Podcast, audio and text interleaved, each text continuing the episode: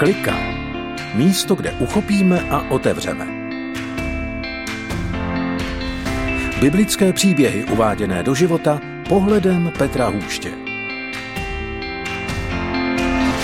Dobrý den, zdravím vás v pořadu Klika, místo, kde uchopíme a otevřeme. Máme tady začátek září a s ním i spojený nový školní rok. Všem školákům chci popřát, ať se jim ve škole daří, ať si rozumí s učiteli a ať mají dobré kamarády, ale nejenom to, ať jsou taky dobrými kamarády pro ostatní. A rodičům, rodičům přeju sílu, vnitřní klid a trpělivost. Mám tři věci, které při tomto přání chci vyslovit, které si uvědomuju. Tak eh, ta první je, že přijde mi, že známky jsou jenom orientačním hodnocením, orientační informací nevždy na nich úplně záleží. Druhá věc je to, že učitelé si zaslouží naši otevřenou a vlídnou komunikaci. A ta poslední, že rodinná pohoda přináší někdy dětem větší motivaci, než když máme nad nimi jenom pevnou ruku. To jsou tři věci, které si ohledně školy uvědomuju, ale hlavně vám chci popřát, ať se vám daří a rodiče, ať to zvládají s vnitřním klidem. Chtěl bych teď v září otevřít novou tematickou sérii, která se bude jmenovat Pospolitost. Je to téma, nad kterým už delší dobu, možná rok a půl přemýšlím. Německý sociolog Ferdinand Tönnies definoval roku 1887 dvě základní formy lidského soužití. Ta první je společnost a ta druhá je pospolitost. Společnost je utvářena neosobními vztahy, které jsou utvářeny z důvodu dosažení cílů, požitků a zisků. Pospolitost to jsou lidé, které něco spojuje, ale také kteří se mezi sebou vnímají a podporují. Skutky apoštolské, druhá kapitola, 42. verš. Poslouchali učení apoštolů, byli spolu, lámali chléb a modlili se a nebo Židům 10.24. Mějte zájem jeden o druhého a pozbuzujte se k lásce a k dobrým skutkům. Vítejte v pořadu Klika v nové sérii Pospolitos, dnes na téma Sitý hladovému nevěří.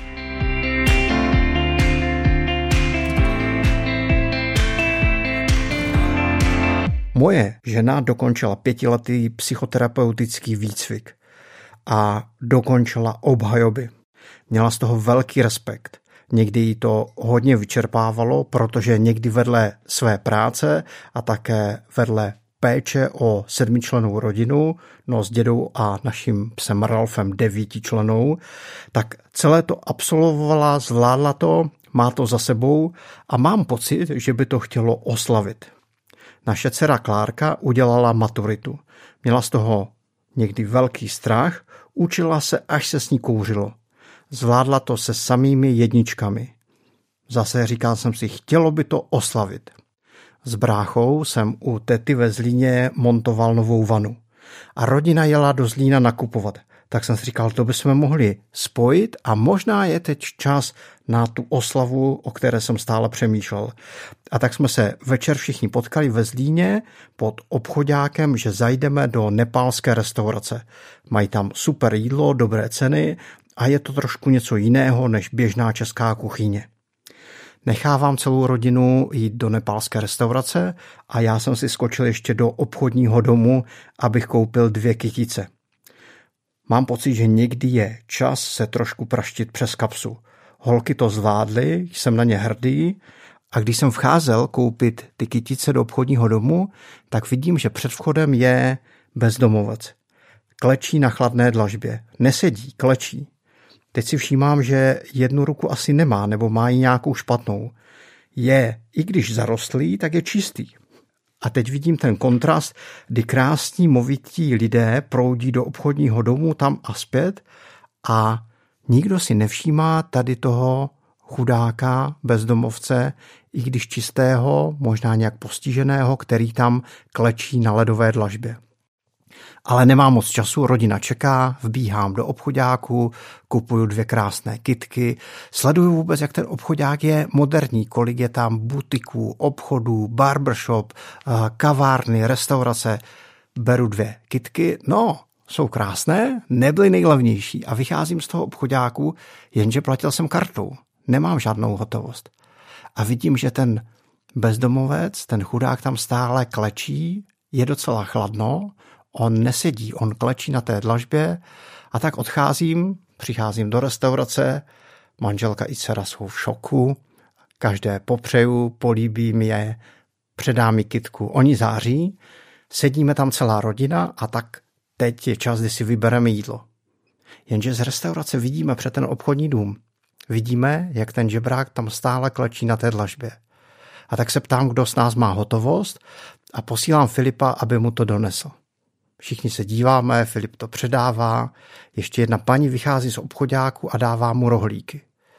A ten uh, chudák se zvedl, dostal peníze, rohlíky, zbalil se, odchází. Všímáme si, že i druhou ruku má špatnou. A tak přemýšlím, proč jsem to udělal.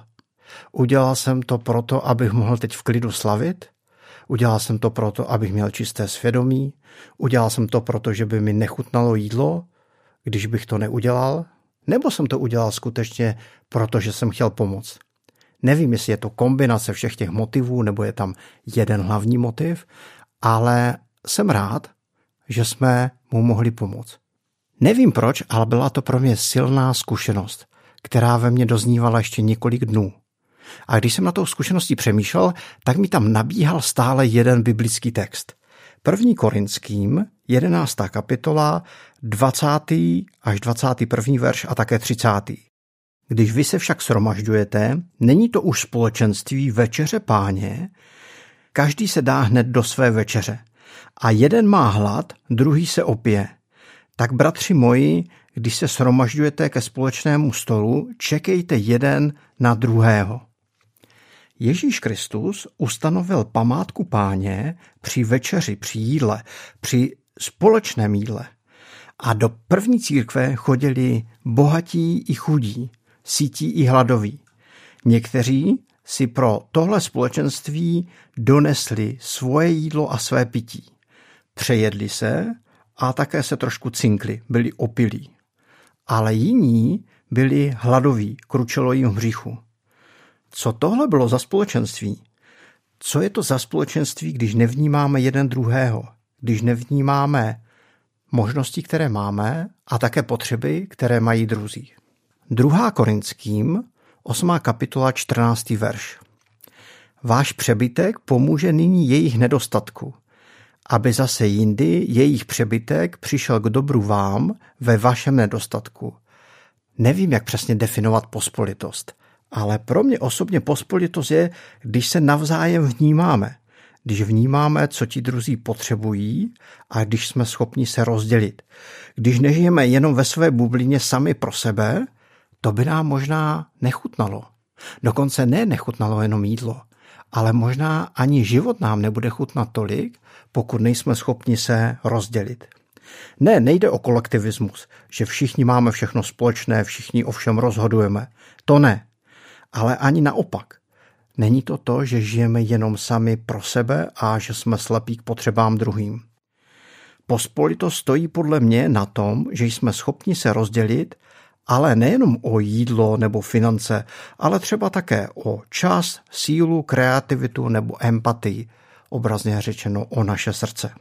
Naše silně řečeno sobecké obžerství a opilství se nemusí projevovat jenom v tom, že si užíváme naplněného života bez vnímání potřebných lidí okolo sebe, ale třeba i v duchovní přesycenosti. Čteme knihy, posloucháme podcasty, chodíme do církve, absolvujeme kvalitní semináře, konference, potkáme inspirativní osobnosti, ale vše, co přijímáme, zůstává jenom pro nás, jenom v naší bublině. Myslím si, že evangelizace může být uh, taková ta racionální z poslušnosti, z odpovědnosti. Ano, je správné předávat naději v Ježíši Kristu a tak to poslušně děláme. Ale ona může být taky přirozená, že to, co duchovně do svého života přijímáme, že to skrze nás prochází dál, že tu naději v Ježíši Kristu, kterou máme, že to, kdy prožíváme vztah s Bohem, prožíváme jeho dobrotu a štědrost, tak i o ten duchovní chléb, že jsme schopni se rozdělit. Jan 6. kapitola 35. verš. Ježíš jim řekl, já jsem chléb života, kdo přichází ke mně, nikdy nebude hladovět a kdo věří ve mně, nikdy nebude žíznit. Ježíš Kristus nás učí, že v tom duchovním spirituálním rozměru on je tím chlebem, on je tím nápojem, on je tím naplněním. První Petrová, třetí kapitola, 15. verš. Buďte vždy připraveni dát odpověď každému, kdo by vás vyslýchal o naději, kterou máte. Když dnes mluvíme o jídle a pospolitosti, tak to platí také v tom duchovním rozměru života. Ježíš říká, že je chlebem a že kdo přichází k němu, nebude duchovně hladovět. A apoštol Pavel říká, že máme být připraveni se s druhými rozdělit nejenom o fyzický chléb, ale také o ten duchovní chléb, o naději v Ježíši Kristu. Můj mladší brácha, doufám, že se nebude zlobit, ale to je taková známá historka, když byl na stáži Křesťanské akademii mladých, tak ve třídě měli učitele Kena Píčra. Byl to americký misionář a on se jich na začátku týdne vždycky zeptal, co Bůh dělá v tvém životě. A brácha se vždycky orosil a osypal a někdy byl protivný. Říká, nic. On říká, mě to vždycky úplně prodělo. Já nevnímám, že by Bůh dělal něco v mém životě. A pak říká, a najednou jsem se začal dívat s každým tím týdnem a s každým tím napruzením na život jinak. Začal jsem sledovat ty malé, ale někdy velmi významné věci a začal jsem objevovat, že Bůh v mém životě jedná, jedná jasně a dokonce někdy jedná velmi výrazně, jenom já jsem si toho nevšímal. A ta duchovní pospolitost je v tom, že vnímáme lidi, kteří nezažívají boží jednání, nebo neznají Boha, jeho lásku, naději v Ježíši Kristu, neznají to osobně a my se můžeme o ty věci, které máme a prožíváme, rozdělit.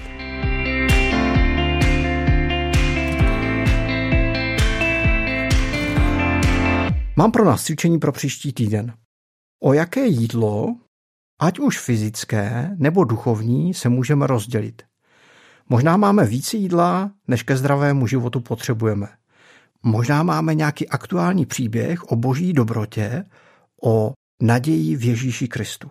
Nic nemusíme dělat z povinnosti, ale z nadbytku a s vnímáním potřeb druhých a ze schopností se rozdělit.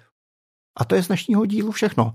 Petr Hůž vás zdraví z pořadu Klika, zdravím vás od mikrofonu z Rádia 7 a budu se těšit třeba zase za týden. Mějte se pěkně.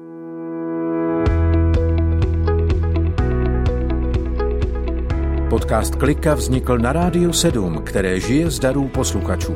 Pokud nás budete chtít podpořit, budeme rádi.